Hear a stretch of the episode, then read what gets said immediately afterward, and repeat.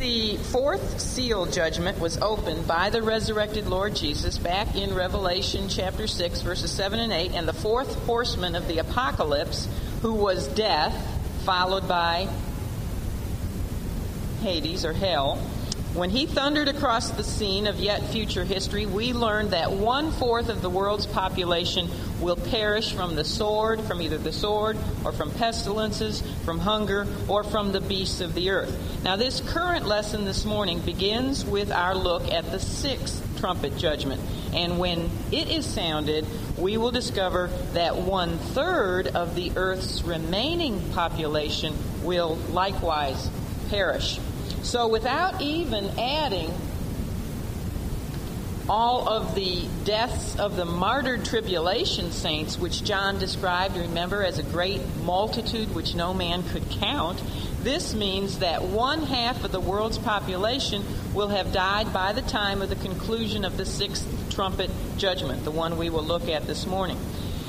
In times past, such tremendous figures, I mean, one half of the world's population, were ridiculed as being just totally preposterous. However, with today's nuclear and chemical and biological warfare capabilities, nobody is laughing because everyone realizes that the nations of the world could easily wipe out such a vast amount of people in a relatively short period of time.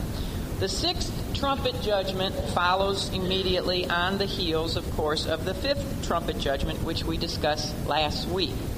The fifth trumpet judgment involved that demonic army out of the bottomless pit. While the sixth trumpet judgment is going to involve a diabolic army coming from the east. In the first woe, which was the fifth trumpet judgment, that was the first woe judgment, God, remember, did not allow the demonic force of locusts to kill their victims. They were allowed to torment them, but not kill them. However, now in this second woe judgment, the sixth trumpet judgment, the evil army, which will be mustered together by four very powerful demons, they will be permitted to kill men. And we just said they will kill, in fact, one third of all the people on the earth at that time. So we do realize how serious were the words of that warning angel. Remember him? The flying angel back at the end of chapter 8 who said, Woe, woe, woe to the inhabitants of the earth by reason of the other voices of the trumpets of the three angels which are yet to sound. The final three trumpet judgments are woe judgments. Now, when we complete this morning our look at the mighty army of the sixth trumpet judgment, in the first part of our lesson, we're going to then proceed to chapter 10, which begins the second and by far the longest parenthetical break in the, chrono- the chronology of the book of Revelation. And when we get to chapter 10, we're going to look at a mighty angel who descends from heaven to earth in order to demonstrate some things, to declare something, and also to direct the Apostle John to do something. So, our outline for this morning's study, which I have entitled The Bitter and the Sweet, the bitter is the mighty army that we'll be looking at. The sweet is the mighty angel who comes down from heaven. And then there is another allusion to bitter and sweet when we look at what John does at the end of chapter 10. That's the title. It will consist of two main divisions a mighty army and a mighty angel. And then you can see the subdivisions under that. So let's look, first of all, at the mighty army, and under this we'll look, talk about the unleashed angels, the unrestrained army, and the unrepentant, uh, unrepentant attitude. But I want to read the whole section at one time so you get the flow. Be- beginning at um, Revelation chapter 9, verse 13, and I'm going to read all the way through to the end of the chapter. All right, John says, And the sixth angel sounded, and I heard a voice from the four horns of the golden altar which is before God, saying to the sixth angel which had the trumpet, Loose the four angels which are bound in the great river Euphrates. And the four angels which were loosed, which were prepared for an hour and a day and a month and a year, for to slay the third part of men. And the number of the army of the horsemen were 200,000 thousand, and I heard the number of them. And thus I saw the horses in the vision, and them that sat on them, having breastplates of fire, and of jacinth, and brimstone. And the heads of the horses were as the heads of lions, and out of their mouths issued fire and smoke and brimstone. By these three was the third part of men killed, by the fire, and by the smoke, and by the brimstone which issued out of their mouths. For their power is in their mouth, and in their tails for their tails were like unto serpents and had heads, and with them they do hurt.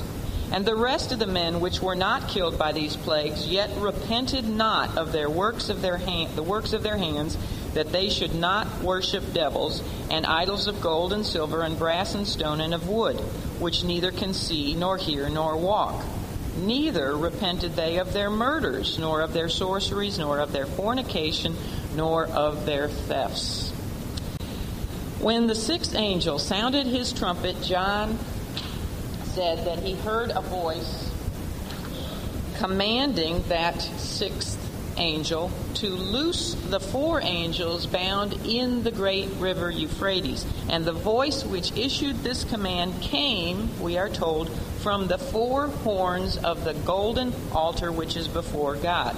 Now, this is a reference to the golden altar of incense, right there which we discussed back in Revelation chapter 8, verses 3 to 5. It's the altar inside the holy place where Christ, remember, took the incense and placed it upon the um, placed it on the hot coals that he carried in his little incense container from the brazen altar out here, the sacrificial altar. He had the hot coals from this altar, which he brought into the to the golden altar, and he put incense on top of those hot coals. And that incense represented the prayers of the saints. When that incense mingled with the Lord's own worthiness, his own worthy sacrifice, which was represented by the hot coals from the sacrificial altar, and then that incense rose up before God, remember it was as a fragrant aroma to God. So this altar here, this golden altar, is the altar of intercession. It is where Christ, and of course, this is the pattern, this is the tabernacle, and there is a, the original is in heaven. Here we're talking about the golden incense altar in heaven, not the one that was down here on earth. It's where Christ intercedes and he mediates on behalf of his people. So we could say that the golden altar or the altar of incense is the altar of mercy. In 1 Kings chapter 1 verses 50 to 51, we learn that the fugitives of, from the law would oftentimes run to this altar and they would grab hold of the horns on the altar and they would beg for mercy that they would not be stoned to death for their crime. Now, however, everything changed. Things, things suddenly changed because a voice from this altar, this altar of mercy, is now giving a command. And it is not a command of mercy, it's a command for judgment. The inference is that the command of judgment, just like those which preceded it, is partially in answer to the prayers of the saints who have prayed for God to vindicate his holy name and to send judgment upon the ungodly, uh, upon ungodly, unrepentant, repentant man. I always want to put an extra syllable in that word. And perhaps another inference that we could make from this is that the voice calling for judgment is calling for judgment upon those who have not run to the horns of the altar and begged God for forgiveness and for mercy. So, this is a frightening thing then to consider because when mercy, this is the place of mercy, but when mercy calls for judgment, then man's fate is sealed. You know, God had given men a five month period of terrible, terrible torment by those demonic locusts. He had given them, we really could say, a taste of hell, although not even as nearly as severe as hell will be, but he had given them a small taste of hell because they were allowed to see what it would like to be like to be tormented terribly and seek to die, want to die, and yet not be able to die. And that's what hell will be all about. And also, God was allowing them to see what it would be like to serve Satan, or what it is like to serve Satan, and to cohabitate with his demonic forces. And yet, as we're going to see in this morning's lesson, most men will emerge from the fifth trumpet judgment still unrepentant, still without broken spirits and without broken attitudes toward God, and still turning from Christ and his offered mercy. So, this voice from heaven gives the command to loose the angels, the four angels which had been bound in the great river Euphrates. Now we ask the question who are these four bound angels who are to be loosed? Well, because of the fact that they are bound, would you say they are holy or unholy angels? Unholy. They are fallen angels because no holy angel is ever bound. So we know right off the bat that these are fallen angels, which we also call demons. Actually, because of John's use of the word the, where he says the four angels bound at the river Euphrates, they are probably four of Satan's most powerful angels. Because John was assuming that a lot of people would know about the four angels bound over there. And indeed, we soon learned that they are obviously angels of great influence, angels, fallen angels of great power. Because as soon as they are unleashed, they are able to muster together an army of 200 million soldiers. Now, we are told that these four powerful fallen angels are bound where? In the great Euphrates River right there. And uh, the Euphrates is a very prominent river in the Scripture, prominent location throughout Scripture. It's the place really where Satan started his whole evil work because it formed one of the boundaries of the Garden of Eden. You can read about that in Genesis 10, verses 10 to uh, 2, verses 10 to 14.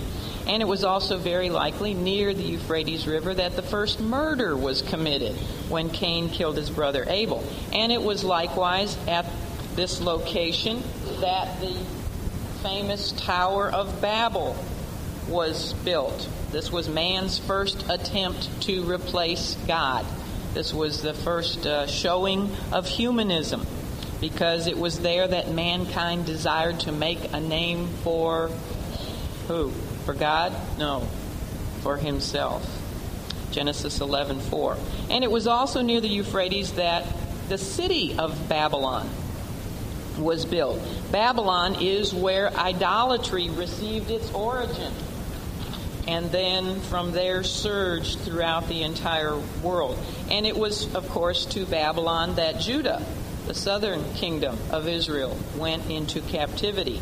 And Satan's activity, as we will see when we get to chapter 17 and 18 of Revelation, has often centered near the, Euphrates River. it was a boundary for Israel, and it has been used in the scripture as a symbol of Israel's enemies. Now, whatever their sin may have been, which had caused them to be bound. We do not know what these angels did that caused them to be bound. I mean, you can speculate about it. Maybe they were the ones who whispered in Nimrod's ear to build the Tower of Babel. I don't know. I mean, you can speculate all kinds of things, but we don't know why they were bound. But obviously, uh, whatever their sin was, they do have a tremendous hatred of men because as soon as they are released, what do they do? They set about successfully seeing to it that one third of the world's population will be destroyed. Now, God will use, of course, their hatred for his own purpose and his own plans, which, of course, is to judge the world of ungodly, unrepentant men. We're told by John that these four bound angels were prepared for an hour and a day and a month and a year. They were prepared by who? By God. And in the Greek, there's only one article for all four nouns hour, day, month, and year. And so this is not emphasizing the duration of their action, of their activity. but it is telling us that the um, appointed hour that they had been prepared for occurs on the appointed day, in the appointed month, and in the appointed year. The four fallen angels have been being prepared through all their years of growing resentment as they have been bound. They have been being prepared for the signal that their hour of vengeance has come. And that divinely prepared moment in time occurs when? At the blowing of the sixth trumpet.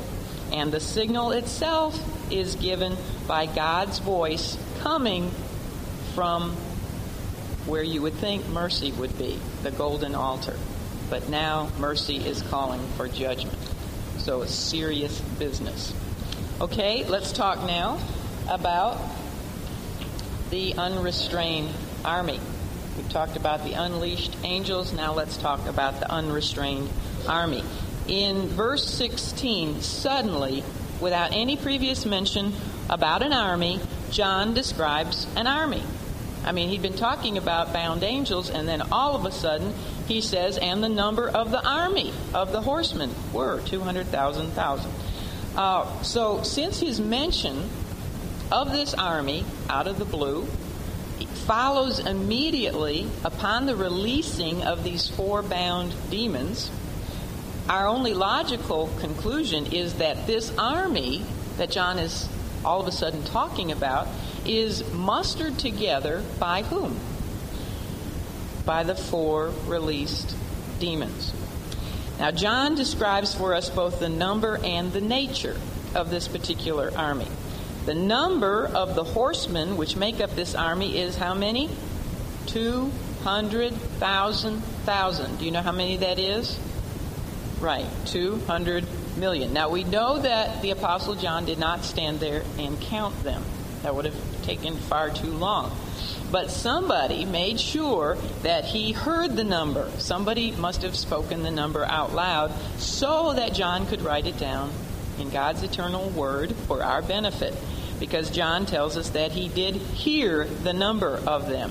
And the number consisted of 200 million horsemen. Now, that, if you realize, that is almost twice the number of both the combined Allied and Axis powers at their peak strengths in World War II. Almost twice as many as in both sides of the, the fighting forces during World War II. In fact, this is an army which is the entire population of the United States of America. If every person living in America was part of this army, that would be the size of the army. Now, at the time that John wrote the book of Revelation, which was at the very end of the first century, people were probably really wondering about the reliability of his words because there weren't even 200 million people in the entire world. And yet, John was talking about an, just an army, just one army of that many soldiers. Now, because the Bible mentions the Euphrates River in both this sixth trumpet judgment and also over in the sixth vial judgment, I believe it's in chapter 16 when we get there, because he mentions the Euphrates River in both of them, many Bible commentators believe that this army will come from the east of Israel because the Euphrates is east of Israel. Now, the Red Guard army, oops, I forgot to put that up there. The Red Guard army of China today can very easily marshal together 200 million men. In fact, about 15 years ago, they boasted that that was the size of their army. Furthermore, an invasion from the east of Israel could involve an alliance of the non Arab Muslim nations together with the Muslim republics of the former Soviet Union. There are 60 million Muslims living in those republics alone, the former republics of the Soviet Union. Now, if there were to be a combined Muslim army from the entire Muslim world, it could easily contain 200 million soldiers today. Now, such an army may be, this is just speculation, but if this is, let's say, a Muslim army marching against Israel, such an army could be gathered, possibly, forgetting all of their different factional differences. They could come together um, in protest of the rebuilding of the Jewish temple on the site where presently the Muslim Mosque of Omar stands. If there is one thing that would unite the Muslims of the world, it would be Israel building on that site. And of course, this is exactly where the Jews do want to build their temple, on the holy site there where the Mosque of Omar stands today. So, anyway, regardless of what peoples will make up this tremendous army, no one anymore is questioning its size because there are potential armies of that size today. And even Bible critics are amazed that a first century author would have put such a figure down on paper back then, you know, in light of his own first century world. But of course, you and I know that John only wrote what he was inspired to write by the Holy Spirit, whether he understood it or not, whether he whether he thought it made sense or not. But now we see that indeed it does make sense to have an army that big. Now we've discussed the number. Let's discuss the nature of this army. This is this army made up of humans or is this army like the locust army which came out of the bottomless pit? Is it made up of demons? Well, Bible teachers are divided on this issue. Some say that this is the very same army of demon locusts which emerged out of the pit and we looked at last week. And that this may be. They say, you know, because he didn't mention anything about the army, and here he is talking about it again, it must go back to that previous army. However, it would seem more likely to me that because uh, one of the divine restrictions which was placed upon that locust army was that they were not allowed to kill anybody. And yet, here we find that this army kills, in fact, one third of the world's population, which, if we took today's statistics, that would be 1 billion 500 million people. Since, you know, they're allowed to do this, I don't think it's the same army. Furthermore, the locust demons were said to have breastplates of, does anybody remember? Look at verse 9. Breastplates of, remember, they were invincible, iron. And the, the horsemen that we see riding on the horses in this sixth trumpet judgment have breastplates not of iron, but of fire and of jacinth and brimstone. So I don't think it's the same demonic locust army. Now, other Bible expositors believe that this is another de- demonic army, not the locusts, not made up of the locusts out of the pit, but per- perhaps made up of demons who have never been bound. You know, the, the unchained demons who we do battle with. And they are at this time in the chronology of the book of Revelation marshaled together, brought together under the leadership of these four powerful, unleashed demons from the Euphrates River. And that is a possibility. This might be another demonic army put together by these four powerful demons. And yet another possibility is that this is a human army. The attackers here are specifically referred to as horsemen, right? Horsemen. And they do kill men. They kill one third of the world. Demons are often allowed to torment men.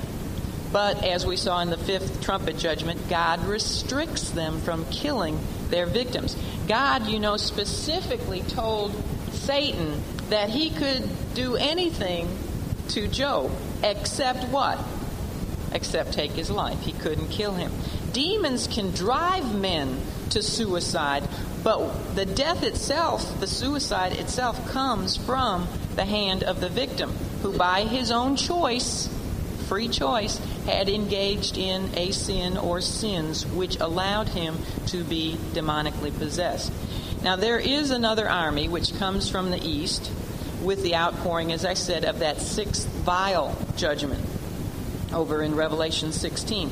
The Euphrates River at that point in time will be dried up. And some people, well, for years they laughed at that. The Euphrates, they said, could never be dried up. And today, of course, it can be because of the recently built Ataturk Dam. And it can be dried up. It's dried up so, it, so that the kings of the east can cross over and join with all of the other troops from the other nations who will be assembling together for the final battle of Armageddon. Now, it is possible that these two similar involvements of armies in the sixth trumpet and the sixth vial judgment, both having to do with the Euphrates River, it's possible that these are two different phases of the same operation. The army of 200 million there's a picture of it down there, which is brought together with the sixth trumpet judgment, does not necessarily precede the invasion of the kings of the east in the sixth vial judgment, really by that much time. There isn't a whole lot of time difference between these two judgments because the seventh trumpet judgment actually is the seven vial judgments. And the vial judgments we will find fall on the earth like trip hammer blows. I mean, just one right after another as the Great Tribulation comes to a close. And it may be, too, that the army described by John here in chapter 9 will con- just continue right on fighting until the second coming of Christ, and that the number slain, one third of the earth, uh, will be the total number that will be killed in that whole conflict right up until the end. We don't know because it hasn't happened yet. Now, although no one can dogmatically say whether this sixth trumpet judgment army then consists of demons or of humans, no one knows absolutely.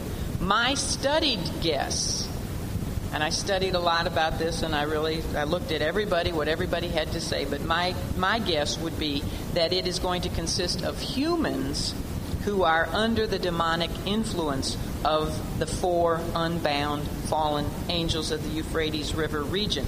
I believe that the humans involved will be acting, of course, in their own selfish interests, whatever they may be not realizing that they are falling right into the evil plans of the equally selfish interests of these demonic powers.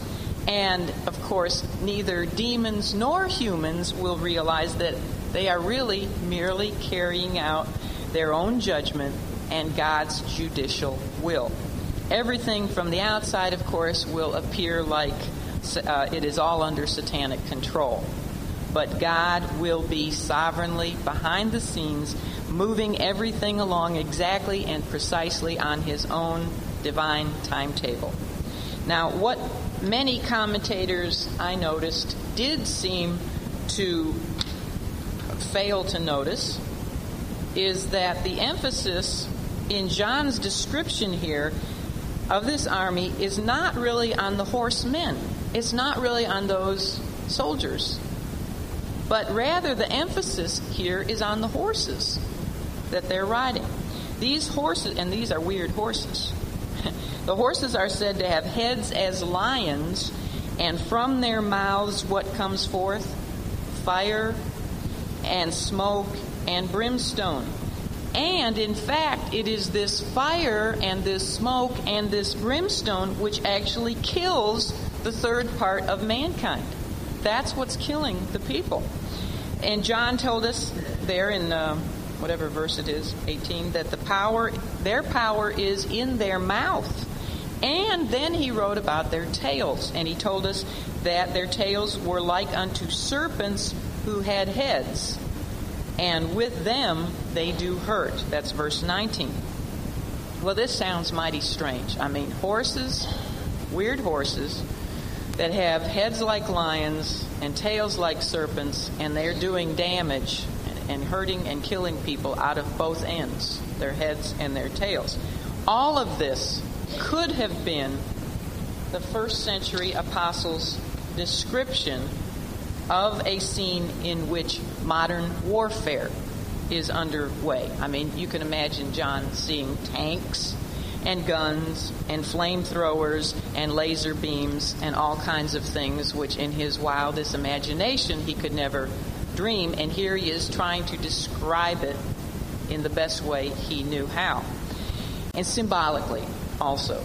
Of course, he's under divine inspiration, and horses are, you know, symbols of warfare and everything. So he's doing the best he can, but he could be describing modern day warfare um, about fire and smoke, which is shooting out of both ends of these strange lion headed, serpent tailed horses. Now, John's words also do associate this scene with hell itself, because fire and brimstone and smoke make us think of hell. So here we have uh, the demons brought into the picture as well. And horses and lions and serpents, what do they bring thoughts of? Warfare and Satan, right? Satan goes about as a roaring lion, lion seeking whom he may devour, and of course he is called that old serpent. And these are also emblems of God's judgment. When you think of fire and brimstone, don't you think of God's judgment on Sodom and Gomorrah? So all kinds of things come into play here. Never since the time of the Genesis flood will such a huge portion of the earth's population come under God's righteous judgment. As I said, if we were to t- take today's population statistics, which is somewhere between 6 billion and 7 billion people, and work with them, we would find that by this time in the tribulation period, some 3 billion people will have perished. Now, that, I know it's hard to even fathom how many people that is, but 3 billion people is 15 times the amount of our population in the United States of America. 15 times our population will perish by this sixth trumpet judgment. So, is it any wonder then that the Lord Jesus said, Except those days should be shortened, there should no flesh be saved? Left to itself without the Lord's intervention, without his return, the human race, under the influence of unrestrained evil, would commit suicide. The human race would literally wipe itself out of existence. Well, after experiencing all of the horrors of the seal judgments and then the horrors of the first six trumpet judgments, and after having been tormented for five months with excruciating pain, and then watching half of the earth's population perish, you would think that everybody who was left would finally cry out to God for mercy, that they would run to the horns of the altar and beg for mercy. But is this what happens? No. Let's look at verses 20 and 21. It says there, And the rest of the men which were not killed by these plagues yet repented not of the works of their hands, that they should not worship devils and idols of gold and silver and brass and stone and of wood, which neither can see nor hear nor walk. Neither repented they of their murders, nor of their sorceries, nor of their fornication, nor of their thefts. This astounding piece uh, of information here about the total depravity of the human heart and the stubbornness of the human will, to me, this is more amazing than all of John's descriptions about scorpion type demonic locusts with male faces and female hair, and serpent tail lion mouth horses that breathe out fire and brimstone and smoke. I mean, this to me is more amazing than those things. That men, after all of God's attempts to, to draw them to the attention of the matter of their eternal soul, and after all of his warning judgments, and after all of the bodies that they have had to bury, yet we're told here that the rest of the men which were not killed by these plagues yet repented not. What does that remind you of? You know what it reminds me of? Pharaoh and the hardening of Pharaoh. After each succeeding plague of judgment, Pharaoh only further hardened his heart. And that's what it looks like men are doing, will be doing during the tribulation. They will be further hardening, hardening their hearts after each one of these judgments. God has tried over and over and over again to warn them that death and destruction are sure things if they don't come to Him. And He has gone out of His way to show them that He is the one on the throne. He is the one orchestrating all of this. I mean, that's why everything is in one third proportions, so they can notice that. And yet there's a total lack of repentance toward God with regard to their sin.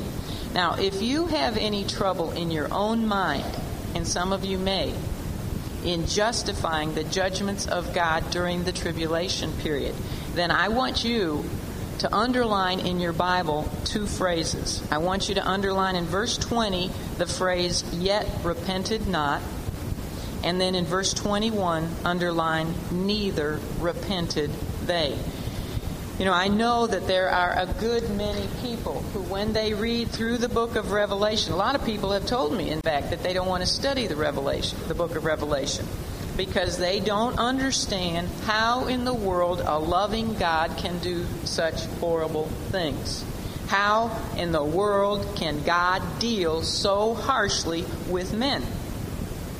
Well, I pray that for those of you who have been in this study, and have, have seen that you will continue to see that God has never ever sent judgment without having first sent warning after warning after warning and without first having been extremely long suffering with the sin of man.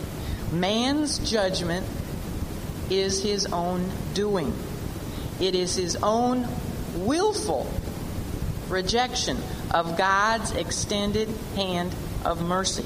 We are told that those still alive on earth following the sixth trumpet judgment will not repent, but that they will continue right on with their idolatrous and their demonic, occultic activities. They will not repent of worshiping demons and the works of their own hands, their idols made of all kinds of materials. Men will worship things and men will worship demons. In other words, they will have a total lack of repentance Godward. They will continue right on in their idolatrous, demonic religions, and there will be many in those days. They will continue right on rather than turning to Christ and having a relationship, a personal, saving relationship with Him. Well, they will not only have a lack of repentance Godward, but we're told that they're going to have a total lack of repentance manward you know, toward one another. Verse 21 says that they won't repent of their murders and of their sorceries. And the Greek word used there for sorceries is pharmakia which reminds you of the pharmacy, right? Pharmakia. And it literally means their drugs. They won't repent of their murders, they won't repent of their drugs, they won't repent of their fornication, and they won't re- repent of their thefts. So they will not repent of their false and wicked religions, nor will they repent of their wicked lifestyles. You see, in man's, especially in that day, in his frantic quest for release from all the anxiety and tension and for his, from uh, with his quest for some form of fulfillment. Can you imagine what living in a world like that will be like? Rather than turning to Christ, he is going to attempt to satisfy his every fleshly desire. His thinking might be, well, I'm going to die anyway. I might as well eat, drink, and be merry while I can. So sexual promiscuity will be even more rampant than, than it is today. And it is pretty bad today. Life will be very cheap then. I mean, you can imagine after they've buried 1 billion, 500 million people, which they probably won't even have room to bury, that might just put big burning pyres of them bodies together. Who knows how they'll get rid of that many bodies? But life will be cheap. men will get to the point where they don't even feel guilty about taking another man's life if it serves their own purposes.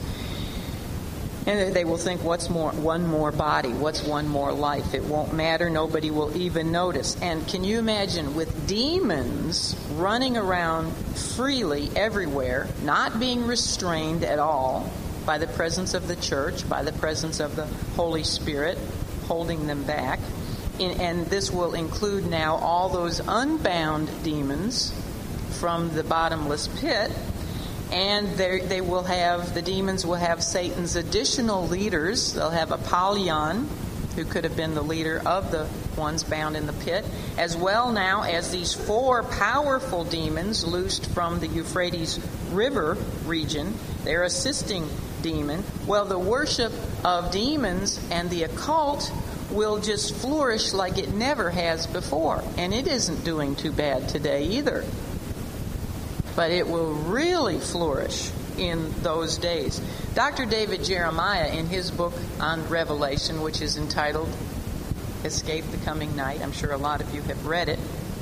He says that he often wondered about how people living during the time of the tribulation could be so immune, you know, so callous to all the disasters which are going to be occurring everywhere around them until he realized that they would be using so many mind altering drugs that reality and fantasy would be intertwined.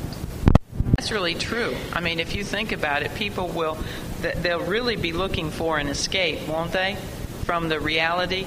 And so they'll, it's like so many kids today can't, can't even really that's why I guess they're murdering their peers in school and their teachers. They they don't they almost don't understand the difference between what, what they watch on television or in a, a video game or what is that called now? Uh, virtual reality. Yeah, they won't understand. And when they're on drugs, all these people will be dr- on drugs. They won't. It'll be like they're just living in one big Steven Spielberg movie.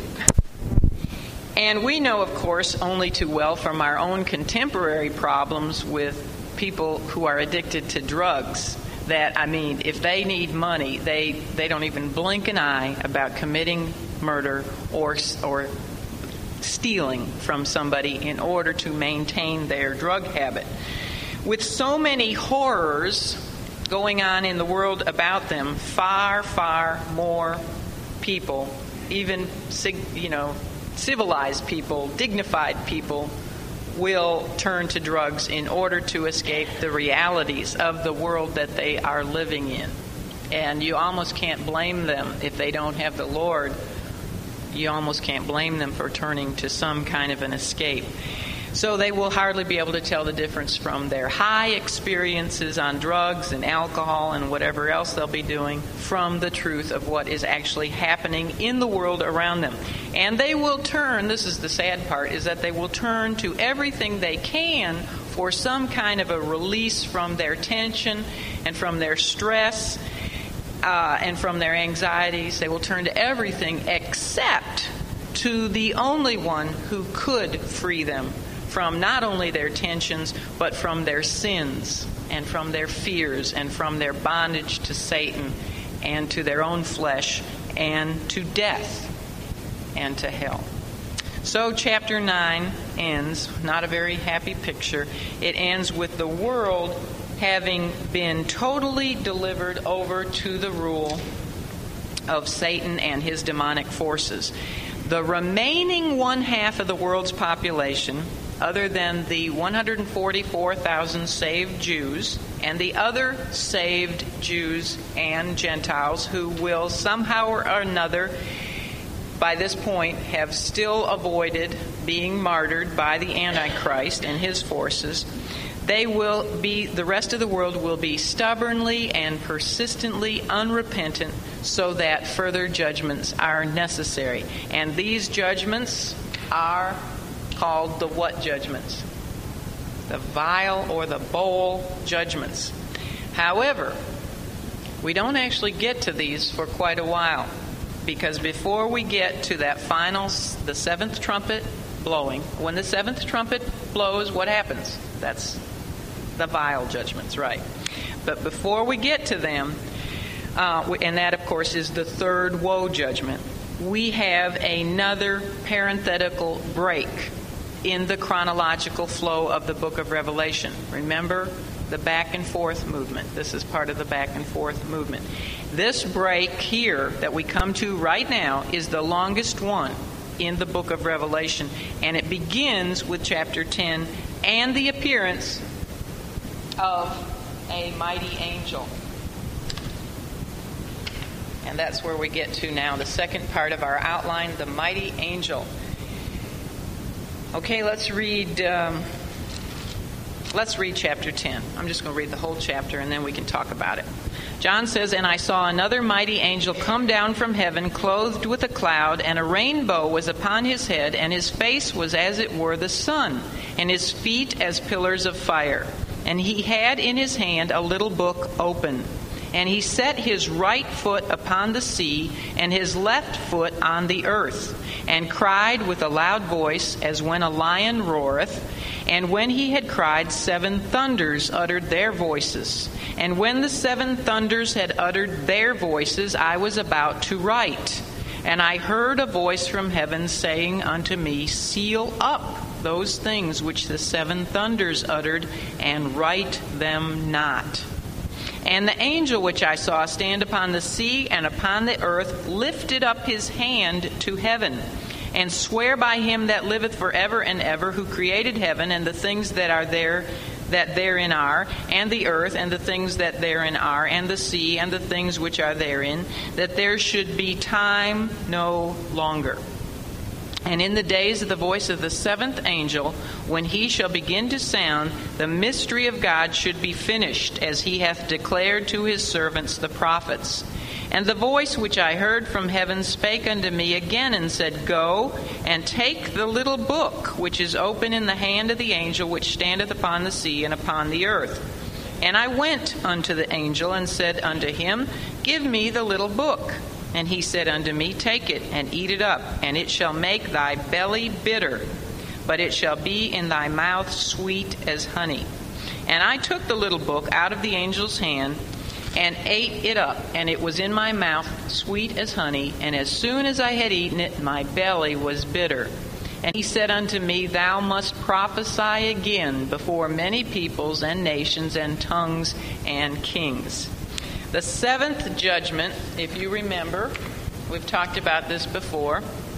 In each one of the series of judgments, the seals, the trumpets, and bowls, is always the worst in the series. The seventh one is always the worst. So before each of the seventh are given, God extends his mercy by giving his readers a gracious pause, a break, before that final blast of judgment occurs.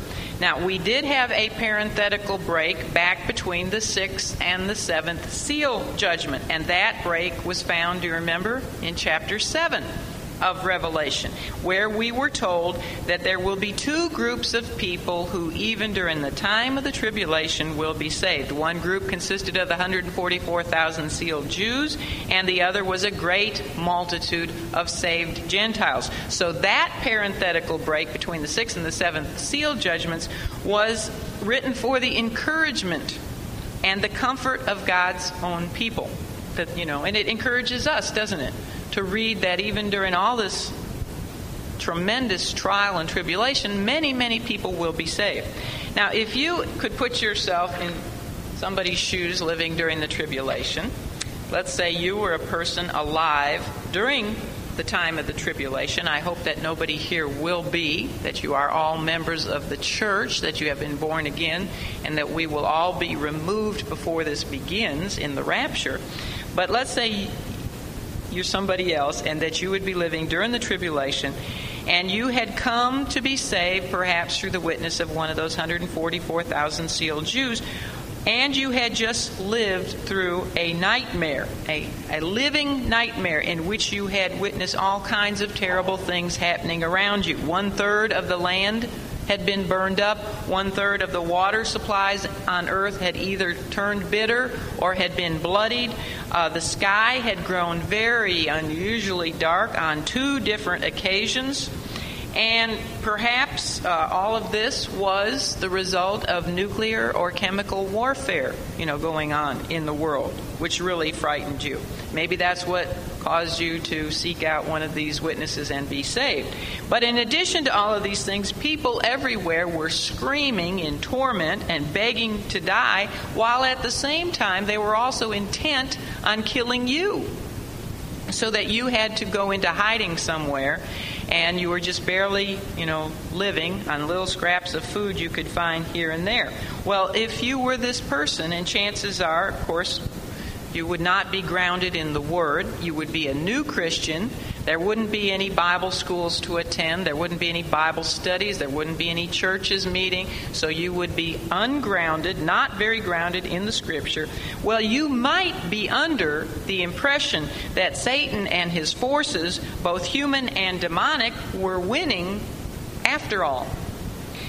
Therefore, God put chapter 10 of Revelation in the Bible, in the book of Revelation, particularly to serve as an assurance to those who will be living at this time that even though sin and wickedness and death and destruction are flooding the earth, yet he is still on the throne and he is still in control. Chapter 10 is a chapter which reminds the reader, in case he may have forgotten, in the midst of all the horrendous and terrifying judgments.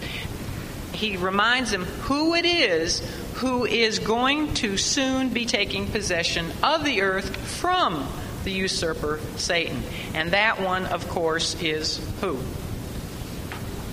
Exactly. It is the Lord Jesus Christ.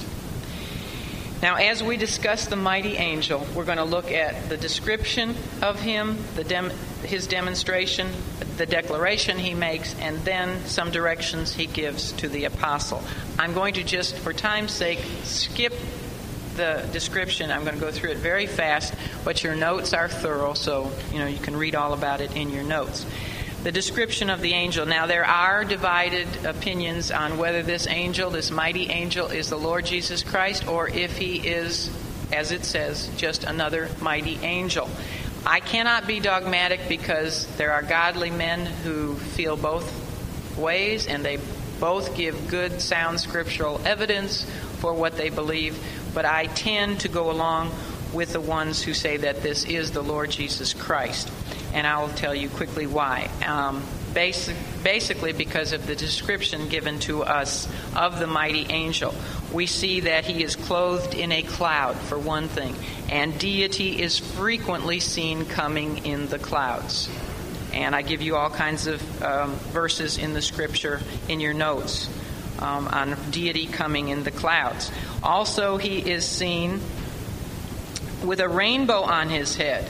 And where did we see a rainbow before? Around the very throne of God Himself, an emerald rainbow. And I don't ever read about an angel having a rainbow on his head.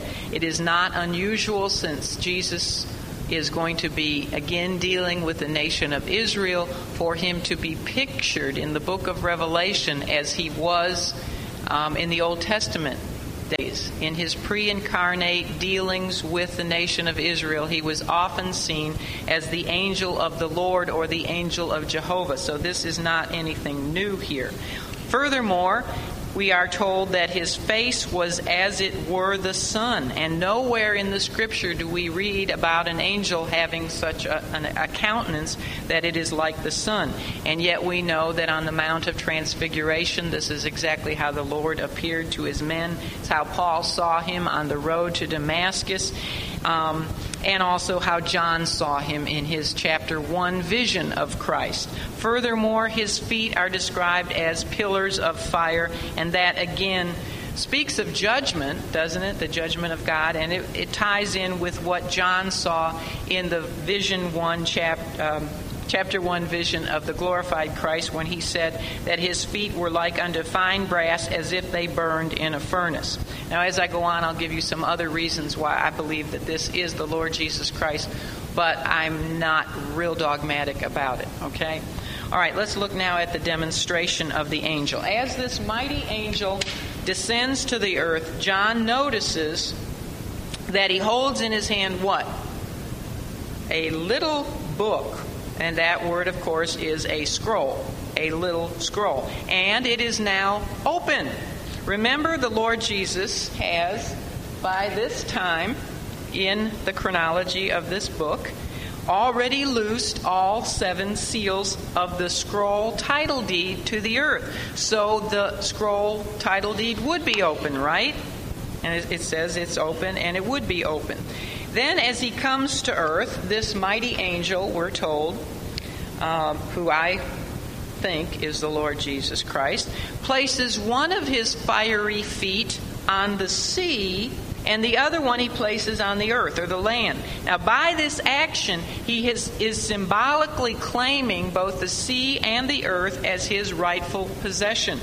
And he holds that open title deed to verify his claim in his hand. Now, the earth, remember, we learned back in our lessons from chapter 5, is the Lord's. It does belong to Him. It is His by right of His creation of it, and it is also His by right of His redemption of it and of mankind, which He redeemed by paying, you know, His own precious blood on Calvary, paid for it with His blood. Furthermore, those who are Christ's by faith in his redemptive work on the cross, are joint heirs with Christ. You and I, if you are a saved person, you are a joint heir with Christ. When the Lord Jesus returns and reclaims and rules over this earth, believers will be joint heirs with him in the reclaiming of this world, and they will also rule with him when he reigns during the 1,000 year kingdom. Now, with that thought in mind, that we're joint heirs with Christ, maybe we can solve a little problem with regard to the scroll that is seen in this mighty angel's hand. Because the word which is used here in verse 2 of chapter 10 is not the same word for the scroll that we found back in chapter 5 when Christ took that scroll out of the right hand of God the Father. The word which is used in chapter 10 here is the diminutive form of that other word. In other words, it is the word booklet or little scroll. It's a little book instead of the regular book or scroll. It's the same word, but it's the diminutive form of it. And that has presented some people with a problem.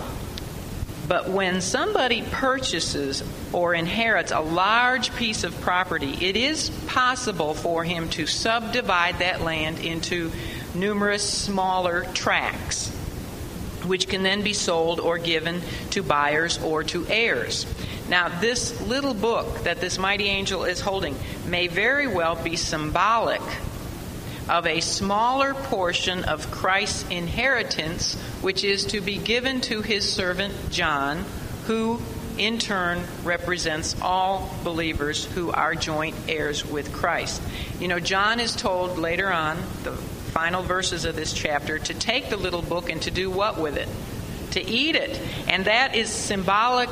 Uh, of the fact that it belongs to him. He's demonstrating that it belonged to him. In verse 3, now we find that the mighty angel, it says, cried out with a loud voice, which John said sounded like the voice of a roaring lion. And immediately, what happened? Seven thunders uttered back their voices. Now, this action, again, to me, links this mighty angel with the Lord Jesus Christ, who is the lion from the tribe of Judah. His roar here is not the cry of fear, and it's not the cry of distress, but rather it is the powerful shout of the king that he's coming to take the world. This is a foreshadow of, of when the Lord does return. See, John's seeing into the future when he will come. But it's also the shout of the king to herald on the rest of the judgments. Now, the response to this tremendous roar is that seven thunders, represented by these, see these seven bolts of, of lightning here? The artist really read the scripture. I love that.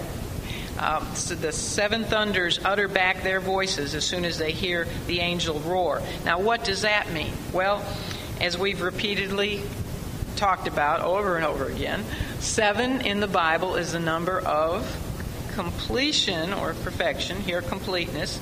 And thunder is a scriptural symbol for the voice of God as he speaks in judgment.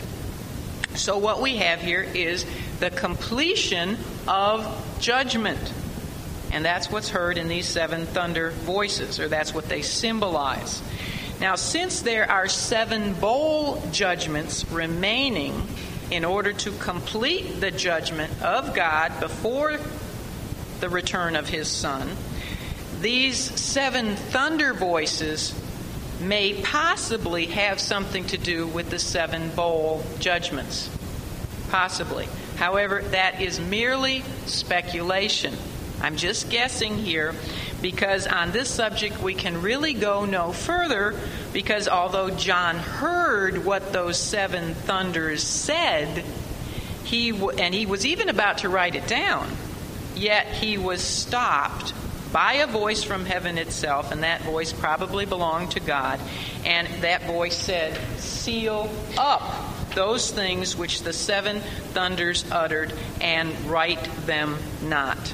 You know, this is the only sealed thing in an otherwise unsealed book. The book of Revelation is just that it is the revealing. But here is the only thing that God for, forbade for John to reveal to us.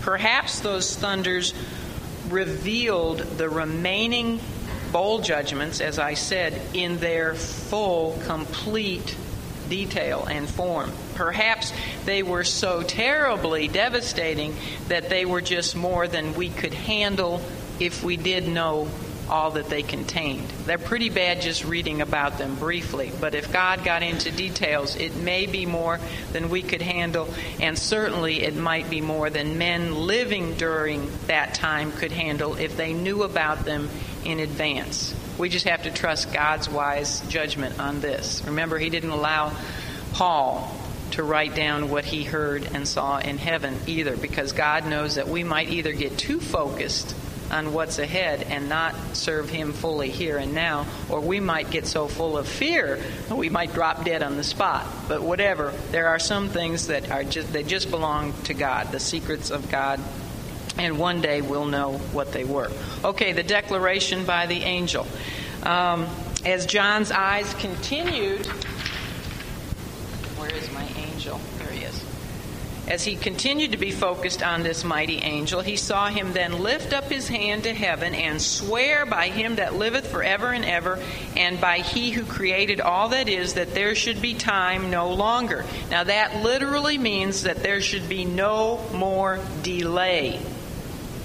Now, who is the one who lives forever and ever? Of course, it's the Creator God, and since there is, and since Christ is the Creator God, there is no one greater to swear by. So um, he swear, swore by himself, essentially, if this is Christ. Now, this is why some say this isn't Christ, that it's a mighty angel swearing by him who is the beginning and the end, the Alpha and the Omega, that he's swearing by Christ or by God. However, it does tell us in Hebrews 6:13 that uh, God swore by himself because there was none greater. So this could be Christ swearing by himself because there just is no one greater to swear by. Now, Christ, or the mighty angel here, was solemnly vowing that matters will be hastened to their full and final end as the seventh tr- trumpet judgment is blown and that final series of bowl judgments rapidly pour out on the earth. The Lord has been extremely, I don't think anybody could say otherwise, long suffering, and He has waited year after year, decade after decade, century after century, millennium after millennium for lost men to come to Him as their Savior. But of course, He will never ever force anyone against their own wills to do so. And as we have seen during this time, many people will be saved. And the Lord, even after this time, will still joyfully receive anyone who does come to him individually out of the great tribulation. But at this point in Revelation 10, after roaring like a lion who is about to, uh, about to pounce on his prey, the Lord Jesus swears by himself that there will be no further delay. And then he proceeded to say that when the seventh angel does sound that seventh trumpet, there will be no more delay, and the mystery of God will be finished. Now, what does that mean? Well, a mystery is a hidden truth, it's something which God has hidden. When the seventh trumpet is finished blowing and all of the bowl judgments have been poured out, then Christ himself is going to return in his full glory. And then every previously hidden truth, every mystery will finally be revealed. You know, have you ever wondered about some things? Have you ever wondered why God even allows Satan to roam? Why he allows evil in the world?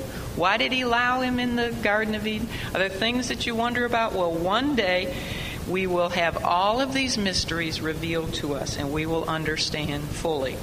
Uh, Isaiah predicted this time when he said, For the earth shall be full of the knowledge of the Lord as the waters cover the sea.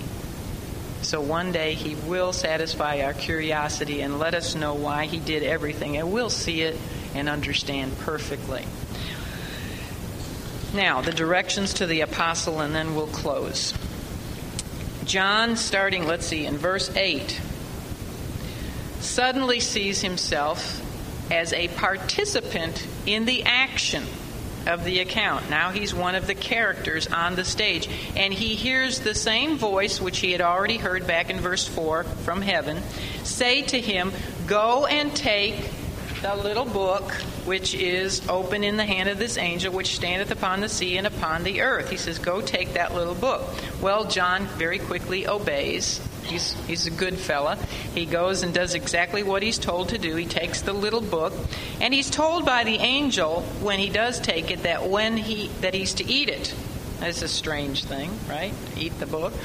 But he says when you eat it, it's going to taste very sweet in your mouth. It's going to taste like honey. But by the time it gets to your stomach, it's going to turn bitter. And John obeyed. He ate the book. And sure enough, it was very sweet when he chewed on it and tasted it with his tongue. But when it got down to his stomach, it turned bitter. Now, what in the world does this devouring of this little book symbolize?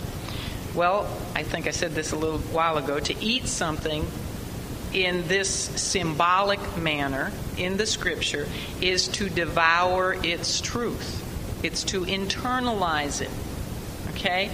And to make it part of oneself. Uh, Jeremiah did this. He experienced eating God's word and, and enjoying the, um, the joy of them and the sweetness of them. And he said it was the joy and rejoicing of his heart when he ate God's word. Ezekiel was told to also eat a scroll and he had the same experience. He, experience. He said it was sweet when he ate it. And the psalmist David says, um, "Thy words were sweet unto my taste, sweeter than honey to my mouth." And God told us, Jesus told us himself that man shall not live by bread alone, but by every word that proceedeth out of the mouth of God. So symbolically, this means that you are internalizing, taking it in. It becomes, you know, part of you. You possess it. Well, John was to devour the little book, which we said symbolized his share or his portion of Christ's inheritance. He's a joint heir of Christ. And John himself was representing all Christians. He was representing you and I as he stood there and took that part of his inheritance and, you know, made it his by eating it. When John, when John absorbed the truth of the Lord's words that those who come to him are joint heirs with him, he found that truth to be very sweet. Don't you? When you find out that you're a joint heir with Jesus Christ, that is sweet and a wonderful truth. Um, to realize that one day with Christ we will reign over this entire world. And it's a wonderful thing to realize that we are eternally protected by Him that He is the resurrection and the life, and that because He lives, you and I will live forever also. And so these are sweet truths. However, these sweet, honey like truths do become bitter truths when you have had time to digest them and understand all that being a joint heir with Christ really means. You see, it means that those who you once knew as friends may not be with you throughout eternity. It means that those who you love who do not know Christ as their Lord and Savior are doomed to an eternal hell unless you or some other Christian can possibly get through to them before it's too late. It means facing rejection. It means facing scorn. It means facing ridicule and even persecution. And of course, for those believers living during the tribulation, it will bring a very strong possibility of even facing martyrdom. Being a Christian means suffering for Christ, it means bearing a cross. It involves not only the sweet side of reigning with Christ, but it also involves the bitter side of judging with Him. And just as the Lord takes no pleasure in the death of the wicked, I guarantee you, neither will we. It will not be a sweet nor a pleasurable time to stand and watch those we knew and cared about being condemned to the eternal lake of fire. But all of this is part of the inheritance that we will have as joint heirs with our Lord Jesus Christ. 1 Corinthians 6 2 tells us, Do ye not know that the saints will judge the world? So, John's obedience to the command to eat that little book is given to us in order to symbolically speak of the sweet, bitter nature of sharing the Lord's inheritance. And then in verse 11, the Lord Jesus gave one further word to John. He told the apostle that his job was only partially complete here. And by this point in Revelation, we've just finished chapter 10. The book is about half finished, right? About, we're about halfway through. He was telling John that he would not only have to participate in the bitter judgments which were yet to come, but he was told to continue to write about them. He was going to have to keep writing down everything that he saw because there were yet peoples and nations and tongues and kings who must yet hear God's message of salvation and God's warning of coming judgment and hell. Now, the message may not be what people want to hear.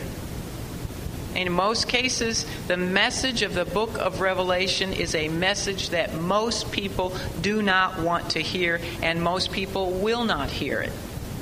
But it is what God does want them to hear. And we certainly know that John was very, very faithful in putting it all down for our benefit.